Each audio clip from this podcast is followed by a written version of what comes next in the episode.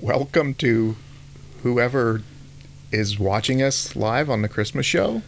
We apologize for what you may be seeing, but uh, this is as good as it gets right now.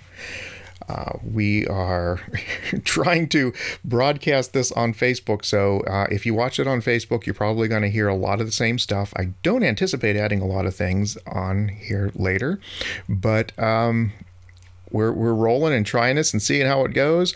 My name is Mike Grasso. I'm here with Steve Bartell and Josiah Lee Henson. How you doing, guys? Good, Mike. How's it going? Okay. Good, very good. Are we all right? Yep, trying to. It popped up on my phone, so. yep, doing good. Someday we will figure this out. And now you're on one of my other screens saying you're waiting for me to join your room. Well, that I think that was a previous message. yeah, so we'll get this figured out. Maybe. But anyway, here we go. In the tradition of uh, the last holiday, which was Thanksgiving or Halloween rather, which was almost the last show that we did, it seems too. Um, we are putting a little something together here for the uh, Christmas holiday. So um, I, I, I, did want to throw something real quickly out before we jump into things. Uh, are, are you guys big movie buffs? Do you like watching different films? Is that kind of your thing? Oh yeah, yeah, definitely. Cool. Because uh, I, I, know it, it, at Christmas time, there's a lot of choices out there, and we're always trying to expand expand out into different things uh, over the holidays.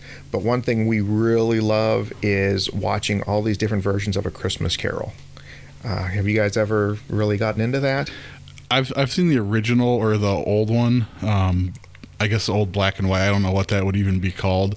And then I think I've seen a Hallmark version, but other than that, not too many more past that. yeah, same here. Yeah. Yeah, we, we I don't know when it was. It was several years ago. We started uh, watching them, and then I think we watched another one and another one, and now we have like eight in our rotation now. Awesome. I think that we try to we try to watch. One of our favorites though is from uh, 1970 with Albert Finney. He was remember Daddy Warbucks in the Little Orphan Annie movie.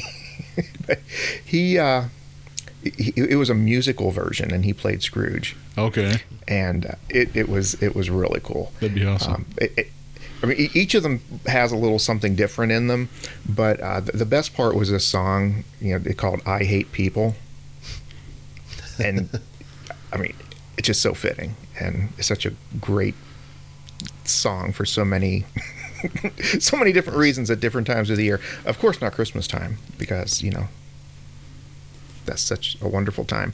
But uh, it, it, really is fun watching all these, and, and, of course, you know, the ghost part of it. Um, and it, it's there, there's so much of the, the, you know the supernatural bent to it, and um, the, the the the ghosts, the the spirits, the themes that run in it. it it's a it, it's it's pretty cool, and we just get into watching the. Um, you know, again, the different versions to see all the, the the, the similarities and the differences. Um, it's it's something we enjoy doing, and uh, since you know, there's of course the song "What is the most wonderful time of the year?" They talk about the scary ghost stories, which seem to be more of an English or European tradition than American for Christmas time. Um, but I know a lot of that comes from you know they, they, talk about we, we talk about Halloween time when the veil between the worlds is thin, and uh, but you know if we look again at it, and I think Josiah you might be something on this here today, but some of the origins of Christmas time, uh, at least what we celebrate here in America as being Christmas, have very little to do with what the holidays really about. Yeah. Yeah. So, um, or at least what everybody wants to say it's about. Uh, you know, Jesus probably didn't have a Christmas tree. Uh, he probably never saw a reindeer, but you know they're kind of a part of Merry Christmas, everybody. so, um, but so a lot of those traditions, you know, the Christmas trees and, and the decorating and all that w- w- was a carryover uh, from different celebrations that were happening, especially around the solstice, and. Uh, that that that veil was originally talked about like because the day and night at on the solstice, you know, the darkest night of the year, the longest night of the year, I guess we'd say. Uh, and and that was actually a lot more. Um, because that's an actual celestial time, not just an arbitrary date on a calendar like Halloween. And so there was some of the, the, those uh, ghostly type of celebrations from Christmas, or yeah, around Christmas time and, and solstice, got pushed back into um, Halloween. So at least again, and that never really caught on here in America. The the, the Halloween or the I should say the spooky part of Christmas time. So uh, in but in Europe, a lot of it remained. Um, and I, I, still see a couple uh, Facebook groups I was looking at, they were talking about how when they were kids in England, that was a big deal. And, and it's sort of you know they'd like stay up at night to tell christmas or uh, rather ghost stories and that on, on christmas night or christmas eve. And um, i kind of i kind of wish we did that a little more here you know rather than just watching a christmas carol and uh, you know there's a ghost story for halloween or christmas time. Darn it! This is like nightmare before christmas getting them all mixed up back and forth. But um, so but yeah I, I, just thought i'd share that because it, has these ties you know the, there, there is a, a, supernatural and paranormal side to christmas especially if we look backwards and traditionally and um, this you know time around the solstice when in fact uh, as we do this we're just about a day away from it. And uh, it's it, it's kind of an interesting interesting thing. And yeah we, we, we, we do have these paranormal ties with uh, with Christmas. So maybe we need to just find more ways to celebrate that. In fact, maybe tonight. we might even make our own tradition tonight. There you go. Yeah. Mike, do you think there's any correlation uh, potentially with the uh, the the amount level of activity uh, in relation to the Jupiter and Saturn alignment? You know, Christmas star thing that's going to happen here in a day or two. Personally, I don't. Right but but I, I think that it's not to be discounted. Um, I mean that that's just my thought off the cuff. It, it, can be. I think the the solstice has a lot more to do with whatever energy might be out there. Um, we, I think we used to do like solstice and equinox events. Yep. And yep. if I remember right, we actually it seemed like the the, the this uh, winter solstice one seemed to have quite a bit of activity. Mm-hmm. I, have said it all along. It, it, just seemed like the winter time was more active here, you know, um, than it was. Yeah. And by here, I mean Conover Square, of course. Mm-hmm. But it, yeah, it just seemed more active in the wintertime than than traditionally in the summertime. Yeah. Now, how's the weather where you guys are? If you had a chance to watch this uh, Christmas star, as they're calling it, I, have I've been watching them slowly converge on each other. Um, mm-hmm. Although it was been cloudy the last couple of nights, but yeah, we, we have a, a small telescope that we pulled out. We had a, a couple warm days about a week ago, and um, I, I was able to z- get in on the one, and I was looking, and I thought, huh, it was like a lens flare coming off of it. Well, then I realized th- those were the Galileo the moons, moons, yeah, from Jupiter. I'm like, oh, that's not lens flare. Those are moons. That's no moon. Well, yeah, it's um, funny because the, the, the four moons are almost in a straight line. So when you're looking at it, initially I thought that too in other people's pictures. I'm like, oh, look at the lens flare. But then they mentioned that they were the moons, and you could actually see one of the four dots was just slightly, you know, out of just out of angled alignment. off. Yep. Yeah, it was just amazing. Yep. Um, and then I, I, got Saturn in there, and I wasn't quite sure what I was looking back looking at until I really because I was wearing glasses and trying to look in the, the, the telescope, and had really hard, difficult time focusing on it. And then I did, and I could see, I, I couldn't like see the actual ring as a distinct feature, but you could definitely tell what you were looking at wasn't round. It, right. it, it had the, the different shape to it, and that was just so cool because over my lifetime, I've owned several telescopes, and I've really never known where to look. And this one you couldn't miss. Right. So um, I, it was so cool, and, and Sherry took a look at it too, and we're like, "Oh my god, this is so cool!" and that was the last night we had a chance to take a look at it because then it's been cloudy for the next week. But uh, yeah, so it, it, it was really neat just to see that. You could actually see the disc. It was so clear just so surprised. It was so, but, but awfully tiny. But yeah, that, that was very cool. Yeah, I was wondering if it was one of those things if you were walking outside and just the average person happens to look up in the sky, would it stop you? You know, and I think we were talking about that with Steve and Greg the other night. You know, is it something that mm-hmm. would just immediately just like stop you in your tracks, or is it somewhat unnoticeable if you're not really looking for it? Well, if the sky's cloudy, you're not going to see anything. Yeah, and we're kind of having that here. We're, we've got some good weather though. It sounds like this upcoming week we're going to be up to 47, I think, in in the midweek. So Huh? pretty weird for around here. Get 'em put- yeah, yeah. I think what it. do we have? Uh, we have some low 40s, but um, really nothing clear coming up. So, yeah, in these times when we were hoping to see this once in a hundred lifetime event, we we get rained out. But such such is life, I suppose. All right. Well, I guess I've kind of ruined the idea of keeping this brief and tidy. But uh, you guys have anything to share before we start on our adventure tonight?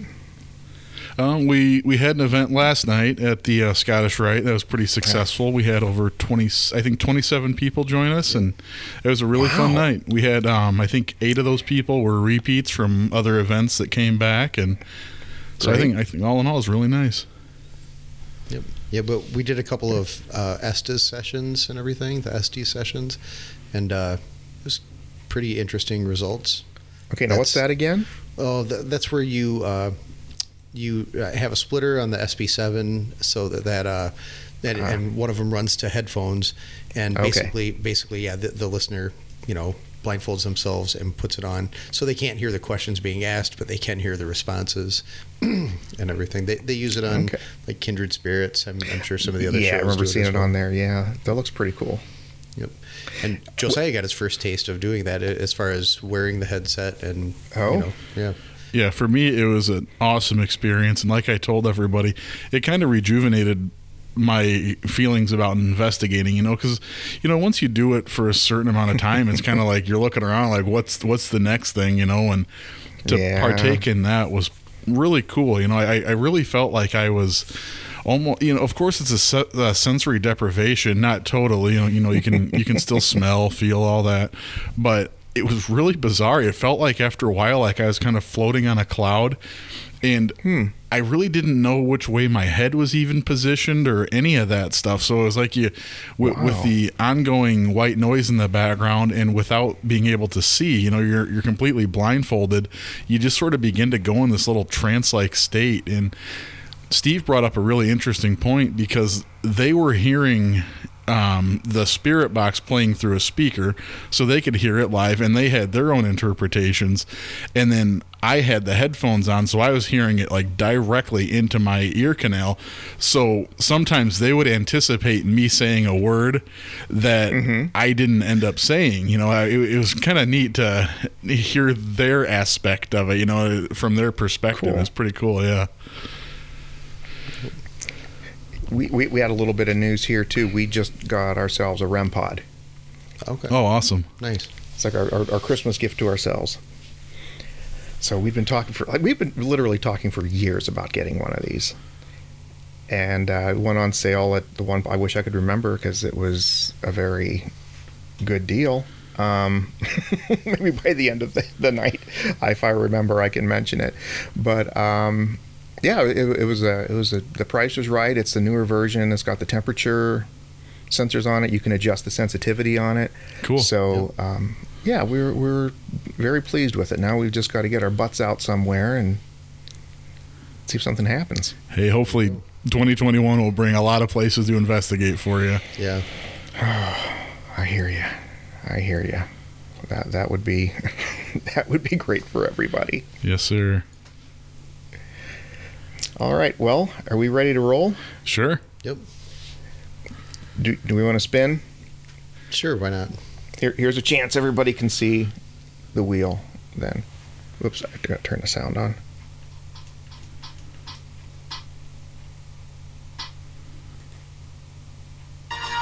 All right, Steve. All right. Steve's in the hot seat. So for my Christmas topic, I decided to uh, do mine on Krampus. Um, I don't know, just interesting figure, you know. So, uh, Krampus is a horned, uh, human-like figure in Alpine folklore, and during the Christmas season, he accompanies uh, or is an assistant to Saint Nicholas. So Saint Nicholas uh, rewards the good kids, you know, and and uh, the, the well-behaved kids on the 5th of December at night, uh, they get modest gifts, you know, traditionally like oranges, dried fruits, walnuts, and chocolate. And, that, uh, those are the good kids. those are the good kids. then the bad Okay. kids, uh, you know, they get visited by Krampus, who scares the children who misbehaved, and uh, he will leave them with a birch rod only. Um, the origin of Krampus is kind of unclear. Uh, some folklorists and anth- anthropologists have have uh, speculated it. It has pre-Christian origins um, in traditional parades and in, uh, in events like uh, Krampuslauf, which translates to uh, Krampus Run. Uh, young men will dress up as Krampus and participate, and uh, I guess such events occur annually in most alpine towns. It's kind of a it's kind of a regular feature. Um, also, Krampus is featured on holiday greeting cards called uh, Krampus. Um, and uh, since 2013, uh, Krampus has become better known globally, uh, having been portrayed in Hollywood horror movies. Um, he's starting to become more and more a part of American pop culture. I know you see him pop up in memes and things like that all the time. So the uh, the uh, history of the Krampus figure has been theorized as stretching back to pre-Christian Alpine traditions. Um, a article was published back in 1958, and in that article, uh, the passage says, "There seems to be little doubt as to his true identity, for in no other form is the full regalia of the horned god of the witches so well preserved." Um, the birch, apart from its phallic significance, may have a connection with initiation rites of certain witch co- uh, covens, rites which entailed binding and scourging as a form of mock death. The chains could have been introduced in a Christian attempt to bind the devil, but again, they could be a remnant of pagan initiation rites. So, it could could have originated, you know, quite some time ago. Um, although uh, physical appearance, he, he, uh, Krampus appears in many variations, but most of them uh, share common physical characteristics. Uh, usually hairy, uh, usually either brown or black. Has cloven hooves and horns of a goat, and uh, he's got the long pointed tongue that just kind of lolls out of his mouth, and he's and he has fangs as well. Uh, Krampus carries chains, uh, which, as I said, were thought to symbolize the binding of the devil by the Christian Church. Uh, he thrashes the chains for dramatic effect. The chains are sometimes accompanied with bells of various sizes. Um, in more of the pagan origins, or the uh, the ruten, which are the bundles of birch branches that Krampus carries, and uh, which he occasionally swats at the children with and everything. Uh, so, uh, um, the ruten may have had significance in pre-Christian pagan initiation rites as well, so that's why they say that. Uh, the birch branches are replaced with a whip in some representations. Um, sometimes Krampus appears with a sack or a basket strapped to his back. This is to cart off the evil children for drowning, eating, or transport to hell. Some of the older versions make mention of naughty children being put in the bag and taken away. And uh, uh, yeah. So, anyways, I, I had mentioned uh, uh, Krampus. Well, no, I guess I didn't mention it. The the Krampus Nacht in is the feast of. It says the feast of Saint Nicholas is celebrated in parts of Europe on the sixth of December, but on the preceding evening of December fifth, Krampus night or Krampusnacht, the uh, wicked hairy devil appears on the streets, sometimes accompanying Saint Nicholas and sometimes on his own. Krampus visits homes and businesses. The saint usually appears in the eastern rite vestments of a bishop, and he carries a golden ceremonial staff. Unlike North American versions of Santa Claus, uh, in these celebrations, St. Nicholas concerns himself only with the good children, while Krampus is responsible for the bad. Uh, Nicholas dispenses gifts, while Krampus supplies coal and the ruten bundles. Um, the greeting cards that I was talking about, Europeans have been exchanging them uh, f- for quite some time since the 1800s. Um, They are uh, they usually have humorous rhymes and poems. Krampus is often featured looming menacingly over children.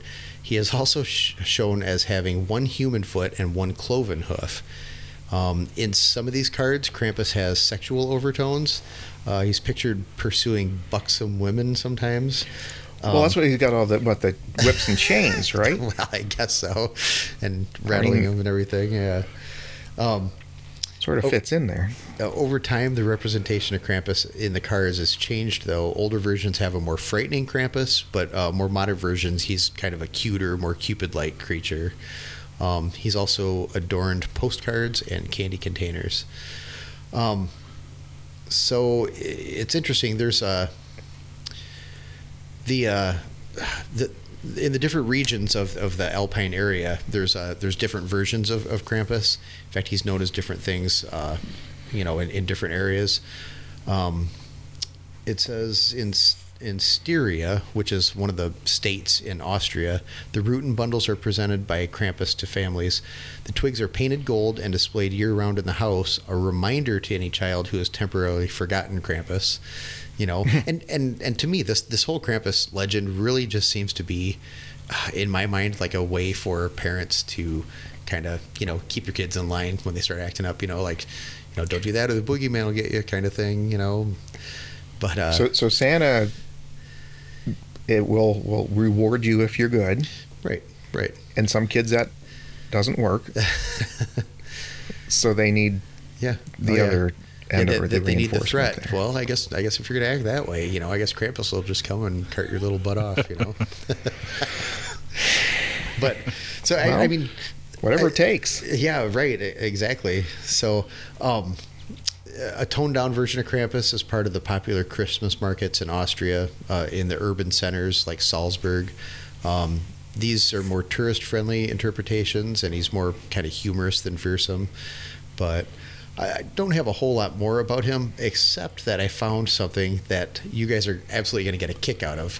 So, so, so when I started reading through. Uh, when I started reading through the variations, that, that now the different versions of Krampus are all called like basically the, uh, the companions of Saint Nicholas. There, it's actually like a you know a grouping of all these different legends, which are basically the same story, the same telling. But uh, it, it says the companions of Saint Nicholas are a group of closely related figures who accompany Saint Nicholas throughout the territories formerly in the Holy Roman Empire or the countries that it influenced culturally. Uh, these characters act as a foil to the benevolent Christmas gift bringer, threatening to thrash or abduct disobedient children, you know, which we just talked about. Um, so, anyways, uh, you know, th- there's a bunch of different names, and I'm gonna, I would have a really hard time pronouncing them all uh, and everything. Um, but the ones that I found most interesting are uh, in in different parts of Austria, in in the southern states. One of the names for for Krampus is actually Bartel or Bartel. that explains the horn, Steve. you know, I, I always wondered where, where my last name came from. You know, but uh, As you clomp around upstairs, it's now it's starting to make sense.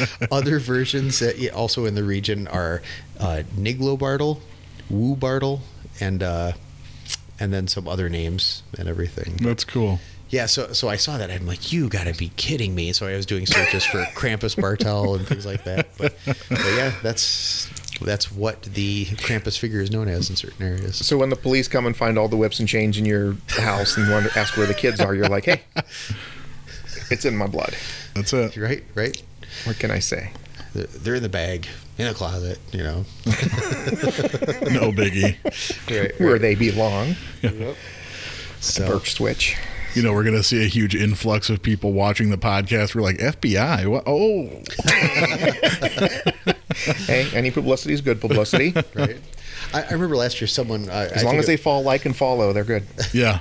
I think it was uh, uh, right around December 5th, you know, on Krampus night and everything, where uh, people were posting uh, some of that Kr- Krampus run from Austria or different places, you know, and all these guys have these professional looking Krampus costumes and Yeah. they're, they're, you know, running up to the crowd and shaking the fences, you know, and trying to intimidate them and the crowd's just eating it up and loving it and everything. And yeah, it's I bet you there's a lot more this year with all the quarantine beards and bad haircuts. They don't A lot even need more to make a mask. Sure, sure. So wow. Yeah, some of those are really terrifying, and they, they can be huge. A lot of them wear stilts, you know, and oh, Yep. oh god, it's Oh yeah. yep. So Nice. yeah, so Wow. g- good old Krampus or Bartel, whatever. If only you had known that when the kids would have been old enough to maybe start believing it. Sure, sure. Your kids, yeah. Oh, I can still threaten them with you know.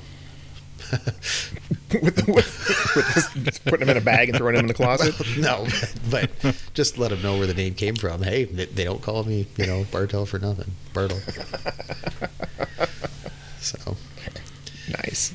anyways, that, that's what that's all I got. All right. Well, let's see who's next, Josiah. Hopefully, Steve again. Yep. This ought to be fun to see then if he comes up. All right, Steve. You got your wish. So what else do you have? Oh, I, how about no? We're good. We've got all night. We're good. Okay. Actually, we should say if somebody comes up twice, they get to pick. Oop. Okay. Looks like it's me. It seems to happen a lot. Seems like I'm the last one a lot. Maybe it's meant that way. You just sort of have that that wrapped up, you know, presentation. You know, you're, you're just really good at it. So maybe it's just sort of a great send off. I'm, I'm wrapped up like Krampus. Um, so what I decided to do was take traditions that are really, really kind of unusual, or some of them are, from around the world and talk about them. And I picked out five that I thought were pretty, pretty interesting, kind of funny. Um, so Well, you, in, uh, you better do something to reel people back in because we've gone from four watchers to one. yeah, I kind of see it fluctuating. So Yeah. I believe that one is probably Sherry, and if so, hi Sherry. um, so over in Japan, it's kind of hilarious, but instead of like a Christmas turkey or ham like a lot of us do, do you guys have any guesses as to what the Japanese are starting? uh, It seems like it's taking over what they have for their customary Christmas dinner. Take a wild guess. I think Blowfish. sushi's too obvious. Kentucky Fried Chicken. You gotta be kidding. Dead Oh, serious. yeah. It's, it's according to this. It says uh, due I'm to good a, with that. Yeah, I'm, I think that's pretty awesome. But Yeah. um, it says due to a combination of tiny Japanese ovens and clever marketing campaign, um, convincing the locals that fried chicken is a traditional American Yuletide feast. So apparently they had some sort of a marketing campaign that was saying that this is what Americans do for you know uh, Christmas dinner, and they took it hook, line, and sinker and. Um, anybody in Japan listening, if you could send Mike an email and let us know if this is in fact true that you guys do have Kentucky Fried Chicken for dinner, and if so, tell us what else you have along with it. I'd like to like to know. But How, Yeah. did, how did McDonald's not beat them to the punch and say, "Oh, everyone eats McDonald's on Christmas," you know? And that's a great question. Somebody's getting the Krampus whip Yeah, for not getting on on top of that one. yeah, the corporate Krampus. by the way, I'd like to say hi to Greg. corporate Krampus. By the way, I'd like to say hi to Greg Bennett. Greg is our one watcher. Oh, hi, Greg. Yay! Thanks, Greg. Um, but it sounds like they even go as far as to decorate like the Colonel Sta- uh, Colonel Sanders statues that sit outside the buildings. They put like Santa Claus hats on them and decorate them, and his little chicken box. They make it look like a gift, you know, like a present and all that. So Nice. yeah, I thought that was kind of neat. I like that. Yeah, something He's got the beard and Yeah, yeah. It's I good guess- or does he have? No, he's got that little he's got that little goatee thing. Got a little teeth thing, Van, yeah, Van Dyke yeah. beard, yeah. Yeah. more of a Krampus look there. Yeah. Okay.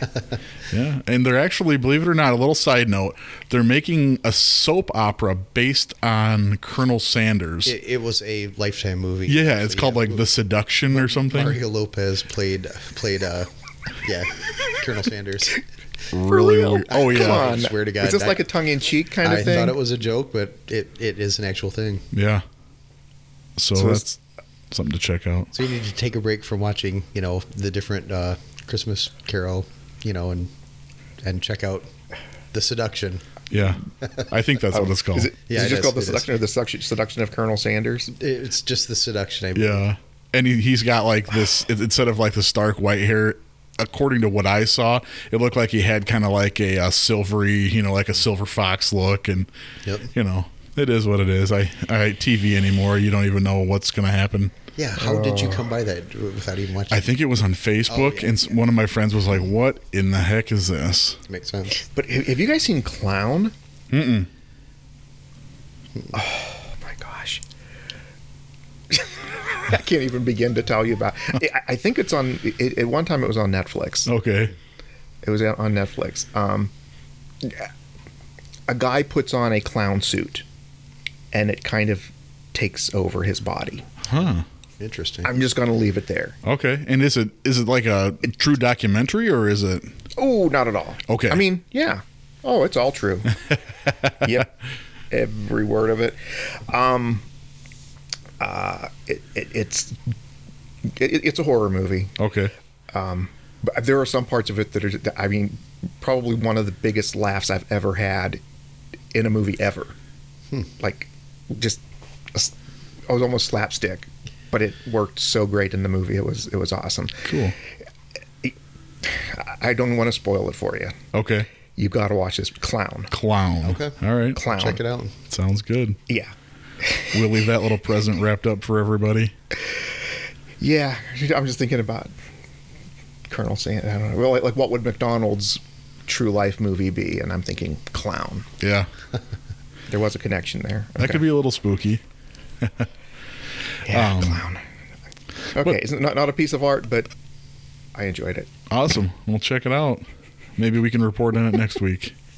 Maybe could. Um, so, kind of going back into this, the other place was Norway. Um, Norwegians have a real interesting um, custom. Um, prior to Christmas, so normally the evening before Christmas, uh, they hide their brooms because apparently in Norway, um, if if Santa brought the the good kids the presents, the bad kids would be visited by a witch, and the witch normally came with coal, and uh, she she would also kind of harm the kids. She'd whip them and stuff. So in order to kind of stop her from doing that. They hid um, all the uh, all the brooms, so that's just a common thing in Norway. If you if you're celebrating Christmas, you normally don't see any brooms around. So something I hadn't heard of. I wonder if that That's quite might be the one of the chain. companions of Saint Nicholas. She probably falls into that category. Yes, the, I was reading in a different article beside this one.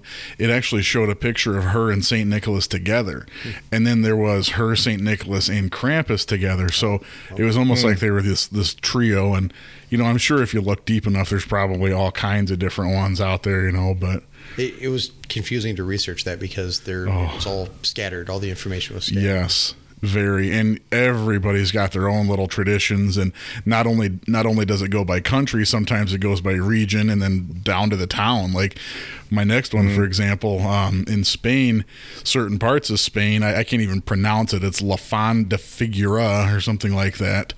Um, it's customary to wear red underwear on New Year's Eve, and that's apparently based on people back in the day. You know, they didn't get garments like we do. You know, you couldn't just order them off of Amazon. So back in the day, um, it was like during Christmas, you would get your new underwear, your new socks, and some of us are still that way today. I see memes about that all the time. but you know, it's customary to kind of show off your red underwear on New Year's Eve. You know, after after all the Christmas festivities were over, it's kind of like check these bad boys out. And uh, now they've actually Well, got sort of like the, the custom of exchanging underwear. yeah, well, like giving them as a gift. You know, you're you're gifting. Well, yeah, you take them off and you give them to somebody else, and then they give you theirs. Well, yeah, exactly, Mike. you That- them that's- that way. Yep, that's exactly what I'm saying. Yeah, yeah, that's a great idea. Okay, but they're red. yeah, they're red. No, Okay. but um, they even have a like a 5K. It doesn't specify really the length, but it says a run where the runners all they wear is red underwear. So I don't know if that includes tops or just bottoms. They don't really necessarily Mm-hmm. specify. I might have to Google that later. And then at the end, the winner gets everybody's underwear. Well, yeah, I think that's it, Mike. Yep. Okay, Yeah, you're you're you're I like these me right. These are fun. Yeah, they are. They really are. This one here is one, the next one that I have actually heard about, and I. It seems to me that I saw a postcard like this, and I wanted it, but I didn't buy it because I didn't fully understand what it was. But now everything's starting to fall into place. The tumblers are all clicking in. um, in the Victorian era in Europe and the United States, which the Victorian era is described by 1837 to 1900, I guess is is that era. Um, there there was a common practice of sending people postcards with dead birds on them around the Christmas time.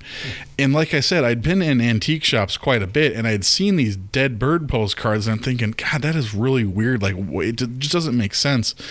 But as I as I started looking into it for this, it it does make sense. Um, it says that there's an old Irish festival that's uh, celebrated the day after Christmas, and it was called um, like Wren Hunting Day or Wren Killing Day, and the the Irish would go out and hunt as many wrens as they could, and it wasn't necessarily to eat; it was just more of like a more of a symbolism um, for good luck, and then a- as they migrated over here, you know, to America, um, they they started having these postcards that they would send to one another of dead birds. And if you Google it, it's pretty neat. Like some of these some of these postcards are just beautifully done.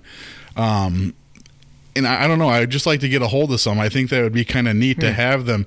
And a lot of times you'll find them in estate sales or things like that. And I'm sure you could even find them hmm. on eBay now, where you know, let's say people were collecting postcards and maybe somebody had passed away, and they'll they'll still have the writing on the back. There'll be some of them will be postmarked, you know, where they've actually gone through the mail and. Um, it's, it's kind of neat, you know. You wouldn't you wouldn't expect that during Christmas time to have have a creepy dead bird show up at your door wishing you Merry Christmas, but yeah, You were a bad boy. Here's your dead bird. yeah. But the crazy part is, this, these were like normal adults, you know. Like I, I don't know, it's kind of interesting. I, I saw something too recently about the, the it was the Victorian postcards. They they put a lot of like frogs on them at Christmas time too. Oh, really? That I was didn't a thing even for a while. that. Like just odd, bizarre things. Like they would po or, or like pose dead frogs fencing and stuff like that. Wow, and they were actual like live or frogs that had been dead. Oh, they weren't like I, I paintings guess, or, or, or just drawings of frogs doing fun things like riding a horse or playing cricket or something. I don't know. Just I know knows? as I was reading about the Victorian era, it said they were absolutely obsessed with death. There was hmm. something strange about that era where it was just like on the forefront of their minds constantly and it was sometimes it was it was done in respectful light, but then other times it was done in the humorous light like we're looking at now and kind of hmm. going back to the more respectful stuff like some of the children, I think we've all probably seen it online where there are those pictures of the Victorian era children that are actually deceased, but they're held held up in the photographs as if as if they're alive. Um, And you know that was that was due to kind of you know ha- have a memory of the child or sometimes it wasn't even a child it was a full grown person that they would pose as if they mm-hmm. were alive. And if you look closely in some of these pictures you can see somebody behind them mm-hmm. that's kind of cloaked and they're they're like trying to hold the mm-hmm. body up like all that's a little little bizarre but well, it's like the death masks too that they would take of people. you know. yeah But but you know, it, um, this year aside, I mean, we've come pretty far as far as people expect to live. sure You know, where, whereas 150 years ago, people kind of expected to die. Yep. Uh, you know, you, you were you were far more in tune with death at that time than uh, people are today. Now now it's something to be you know afraid of and fight off and give me my pills. sure Um, then it was like, well, you're 35. You better start planning for when your your time's up. Uh, it, it's it, you know, death was around you every day, and Yeah. you know, now that's something that we're just not in touch with, for for better or for worse, I guess. That is true. So that would probably make sense. A lot of lot of sense why they were so obsessed with it, and they probably had to make light of it because it was so prevalent. You know. Well, and we talked too, like in, in the United States after the Civil War, spirituality had that big, the spiritualist movement Yes. had the big boost because of so many people who were killed uh, in the Civil War, and they wanted some kind of sign, some kind of contact, and you know different things happen and and they they cause these uh, spikes in, in interest. So yeah, I guess you know that that it's just something to be like okay. So they were obsessed with death. Yep. Cool postcard. of a Yeah, dead so bird. if we have any listeners out there, I have one request. If you could ever come across postcards of dead birds that are truly antique, I will purchase them off of you. Um, Sherry, if you're listening, that goes to you. Um, so my last and final uh, weird tradition comes from let's see catalonia. I- i guess it's in spain. And the bizarre christmas tradition of a defecating log Thank you for saving this one till last. yeah and i i had to that, It that is was done truly by the best. design I don't even need to do mine now, so go ahead. it, it was definitely done by design. Um, so they take a take a log and they create a character out of it. They draw a little face on it. They give it a hat. It's kind of sounding like a South Park episode, but this is true. Mr. Hankey, Yep. They, or Mr. Peanut too with a, a hat. Christmas Pooh. Yep, they, they give it a hat and then they spend a fortnight feeding it fruit, nuts, and sweets. And then on Christmas Eve, the entire family, now, operative word being entire, I'm seeing grandpa and grandma in this picture just whooping this thing's ass. But the entire family beats the log with sticks and sings a traditional song that translates to If you don't crap well, I'll beat you with a stick. Until the They're log. already beating it. So okay, right. I'm sorry. Go ahead. So, so, so it's until the log excretes all of its wonderful treats, and it's hard to comprehend. You know, you know, you don't know what the log is by the time they're done. It says it's hard to comprehend what you're looking at. Um, Stool log. yeah. Yeah. They, they also um, decorate nativity scenes with small pooping ceramic figures, um, usually well-known characters, and then Okay. some of them are like characters from that previous year. You know, like maybe a political figure or a sports figure, and the figurines always have their pants around their ankles. So. Steve was about ready to say the, no I'm shit, on eBay now. actual What are shit these things? um, it, it's you can find them under I, I would assume the Catalonian characters or Catalonian pooping figures maybe Pooping I don't- nativity. So Yeah, there you go. Did, did you happen to find out if is this is this a fairly recent tradition or is That this- I don't does know. It- date back. It you didn't know, specify. Okay. That's a good question because I was thinking the same thing. I'm like, it sounds a lot like Mr. Hankey. Right, you know? right. But And did you say people feed nuts to the pooping log? Is- Yeah, I well, wanted to double check. apparently the you can't log make this up. right, yeah. right. the log is like an actual log and then they draw faces on it and apparently they stuff it with fruit nuts and sweets kind of like how i'd imagine like a, Like a um, piñata. piñata Yeah. yep and then the next day they the entire family just beats the shit out of it with sticks and sings songs Hmm. if you don't crap well i'll beat you with a stick so Well, but maybe maybe that's a loose translation to you know basically saying you know if you don't give up the the nuts and candy. you know, yeah but but still, wow. And then there's one more. I, this isn't necessarily one that I'm going to go too deep into, but I found it kind of interesting. Uh, back in the 1700s, um, people in America, or you know, over here at that time, they they would take raisins and dates and fruits and stuff, and they'd boil them down. And th- this is more of like the prominent families would do this, and they'd boil them down, and they'd kind of excrete some of that natural sugar and syrup. So it was a bit of a treat, but they would it, it became a tradition where they would boil them down so hot and you would especially the kids they'd grab them out of the freaking pan while they were sometimes even on fire still they'd get them so hot that these candies and fruits and nuts and stuff would be on fire and they'd throw them in their mouths and it was a game to see how long they could keep them in their mouths and if you could keep it in your mouth without spitting it out you won. And it said many christmases because they would do this the night before christmas many christmases people of that era would spend just smiling with like like bubbles and um what what am i trying to say? Yeah blisters all over their faces. So it was like a like a badge of honor you know to, to have a burnt mouth a face full of blisters and just no, like okay, I remember fifth grade. We found out erasers could like burn your skin. So, we're doing that, and that was so funny. It was so cool. Look at me, I got an eraser burn. Yeah. I, I put a word on this- me, you know.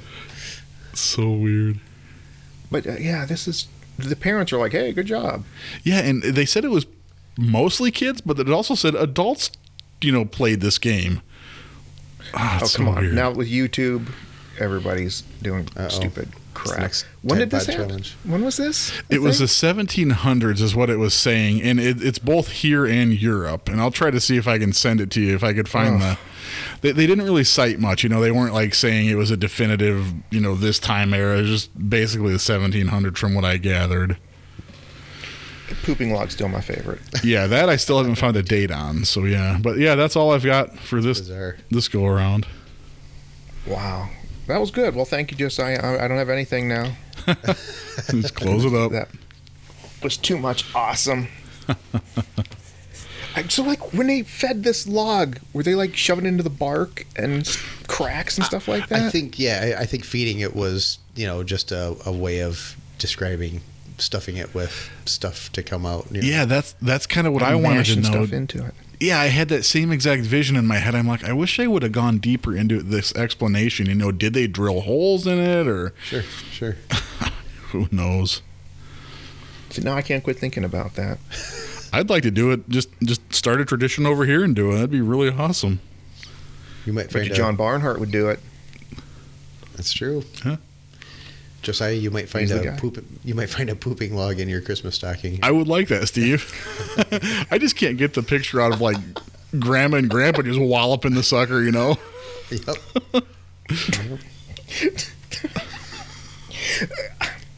I mean, pinatas would be more fun. Yeah. I'd agree, but this has a certain charm to it. Everybody gets a whack Yep. at the stool log. Oh, wow. I, I wish you had gone last now. I would have liked. Maybe we'll edit the show to put you at the la- at the end That sounds good. when when we get the recording together. So, um, well, we we know about Krampus and Santa and all of the other fun legends like Rudolph that make Christmas great. Um, but have you heard the tale of the Christmas wasp? Nope. It, it, it popped up on my Facebook feed a couple years ago. And I'm like, I've got to save this. And, and, and it keeps coming back into my head every Christmas. So I'm finally like, aha, now I have an opportunity to do Perfect. something with this to make it useful. Um, in 1873, Professor Ernst Stellmacher, Stellmacher, Stellmacher we'll go with that, wrote a, uh, an, a book named, or an article, an article, a paper, uh, translated Venomous Insects in Ear- Early Bavarian Folklore. Not to put too fine of a, you know, because the, the non venomous insects had already been written about. So, so much. They just had to go with the venomous ones now. Um, it, it was Ernst was actually a woman. Uh, St- her name was Steffi, uh, but she tried to pass as a man in order to work in the universities. So, go Steffi. You know, 1873. That's a pretty big deal. Um, she in, in this paper she traced back these legends of Christmas wasps back into their venomous insects, going back into the 1300s. Uh, the brothers Grimm actually have a story that doesn't show up in all of the reprintings. Um, but you know, you hear uh, like like Snow White and Cinderella and stories like that that come from the Brothers Grimm. Um, this one was called "The Devil's Golden Fish," and um, let's see here. Uh, a poor farmer and his wife had three daughters, but only one son. The daughters spent most of their time pretending to be geese, as girls will, and um, making slippers out of the slower squirrels in the area. Been there, done that. Uh, so the farmer prayed that his son would become a lawyer. Because I think that's getting the bar pretty high. I, I think he could have come up with a lot The, kid, the son could have done a lot and still overachieved the girls making squirrels shoes. Um, hearing this, the devil appeared to the farmer and said he could make this happen if only the man took the crops that grew below the ground. So, um, now this is how it reads. Uh, this is off of to uh, graydogtales.com. Okay, they wrote about this. After some, now this is still the, the Brothers Grimm story. After some dispute over a bumper turnip harvest and a passing prince whose dogs had unfeasibly large eyes, so I'm assuming they're condensing a lot of the story down here for us. The devil declared that he would take the man's soul. The farmer offered to cut off his own fingers with red hot iron scissors. But, as this made no sense, the devil refused.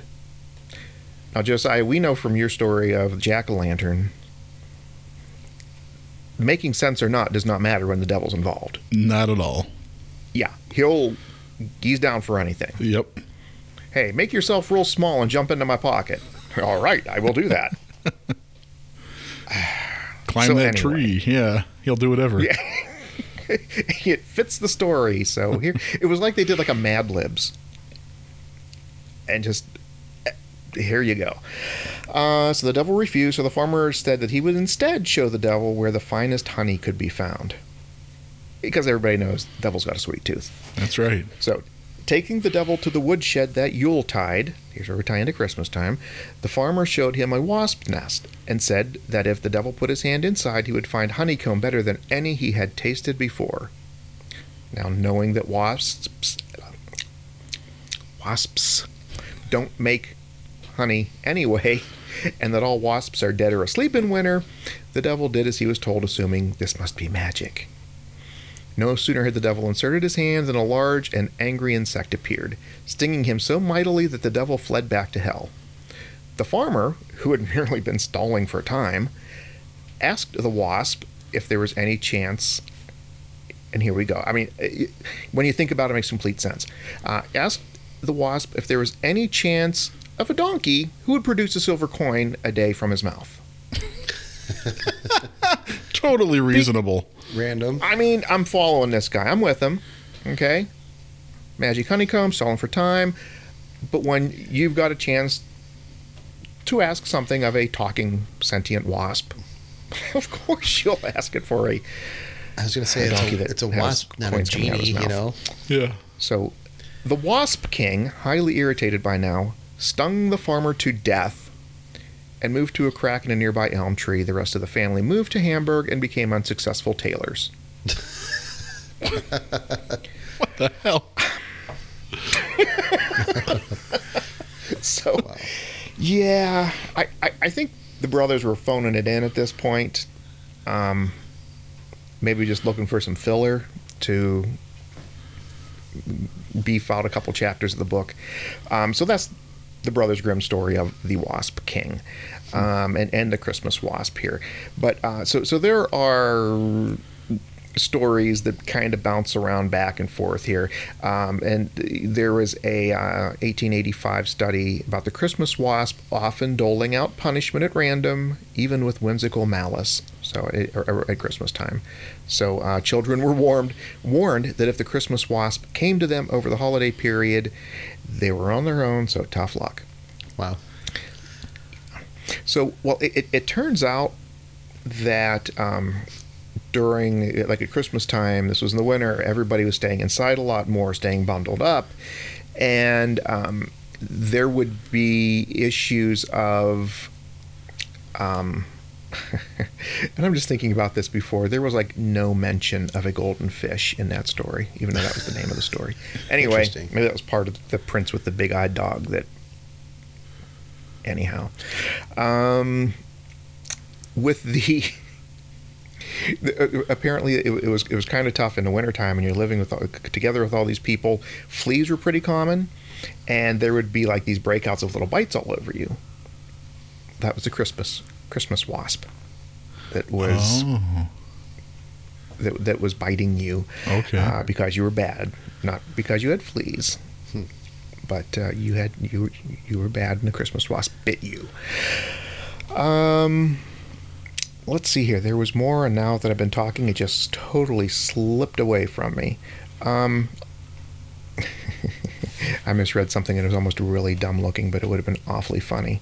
Um, yeah, I think that's good enough for the Christmas wasp. That's pretty cool. Um, Interesting. it's just it- apparently it- it's one of those things that pops up once in a while, and uh, it's like, what? But uh, you know, of course, the come it all comes back to the um, venomous insects in early Bavarian folklore. I'm sure it's on Google, Google Library, Google Docs, whatever they call that thing. If uh, you know, scholarly articles, Project Gutenberg, maybe. But why is all this stuff Bavaria, Austria, you know, stuff like that? It's bizarre. long nights in the wintertime, nothing to do but tell stories about wasps and donkeys. I don't know. So, um, well, folks, lucky for you, we're done. the, uh, um, the, the, I still love that log that's pooping. pretty awesome, huh? I mean, there's so many great things to tie in there. It's like candy and sweets.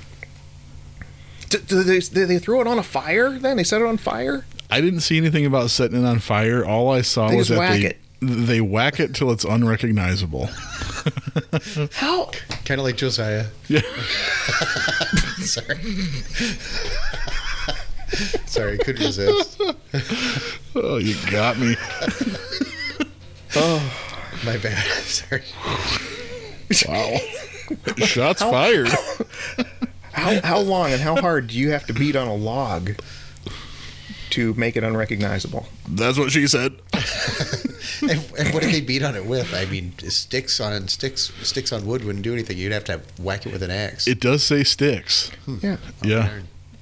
It, I guess if they're using like let's say a really hard maple root or something, you know. Sure. Still. My gosh. I just can't get the picture of Granny whining up. Yeah, come on, Lord. Taking out a lot of it- frustration on it. yeah, and they're not even blindfolded either. I mean, they're they're putting the full gusto into this thing. I'm just seeing like six people standing around this log and just whacking at it and yelling. You said they sing a song too? Yeah, oh yeah, and the song translates directly into these lyrics here. Um, if you don't crap well, I'll beat you with a stick. so, yeah, It's like, like potty training. I was just gonna say that. Yeah. I can see people saying that to their kids. You know, like you. you better poop good. You're gonna sit there, young man. Yeah. I'm gonna beat you with a stick. you don't crap well. But Dad, I don't have to go. Just, I, I imagine the Grandma's gonna come in and beat you and sing the song. Oh the my candy gosh. probably tastes all sappy and full of bark. Like, do they eat it, or does it just like stay in the carpet until Yeah. next year? I don't know. I don't know. What a waste of good candy. Yeah.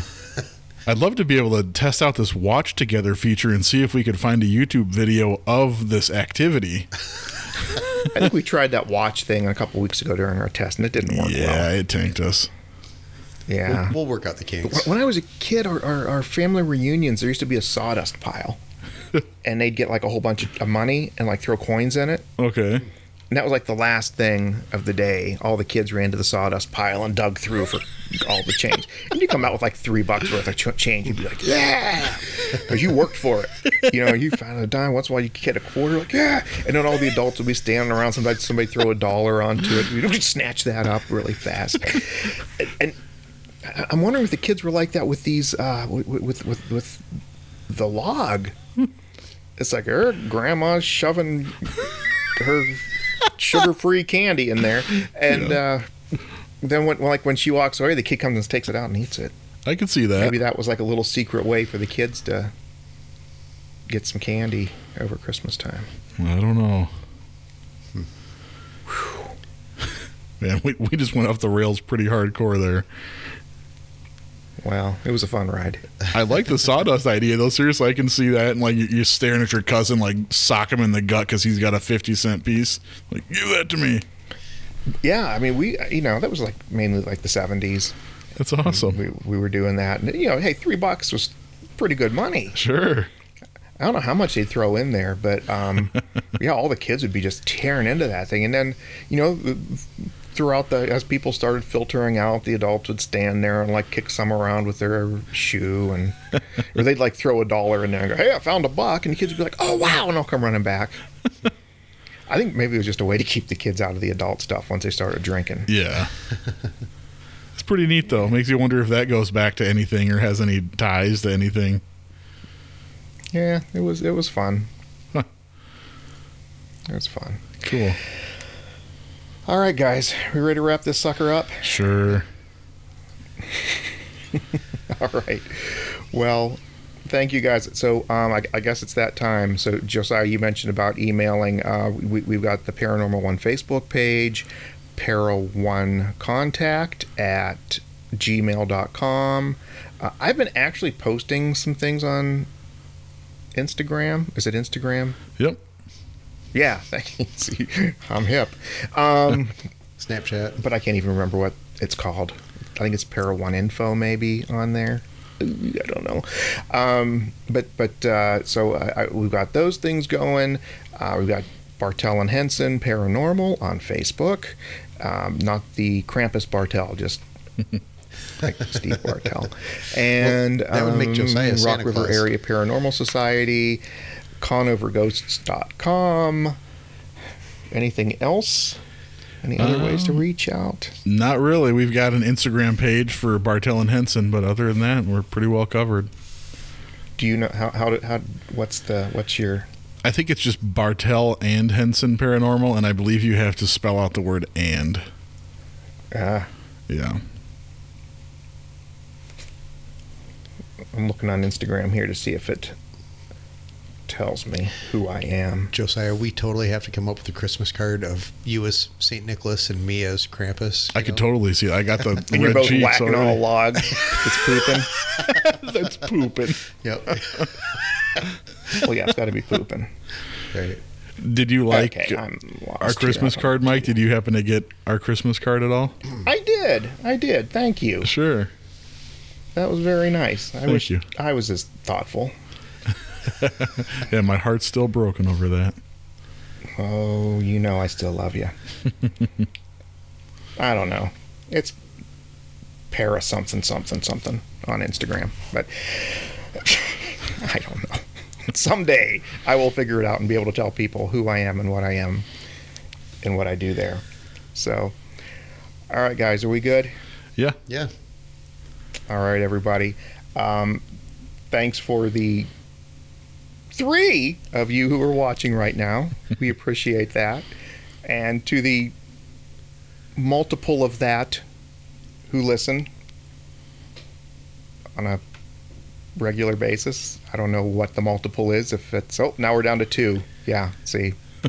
we better wrap this up before we get cut off. So thanks everybody. We do appreciate your support and um, hanging in there with us as we grow and learn and try to do this and just try to have some fun with it. But um, you heard about all those ways to get in touch with us. If you don't remember what they are, rewind. You will find them that way. And um, Merry Christmas, everybody. Merry Christmas. Merry Christmas. Yeah. So thanks you all. Have a great end to this lousy frickin' year. And until next time, we will see you in the dark.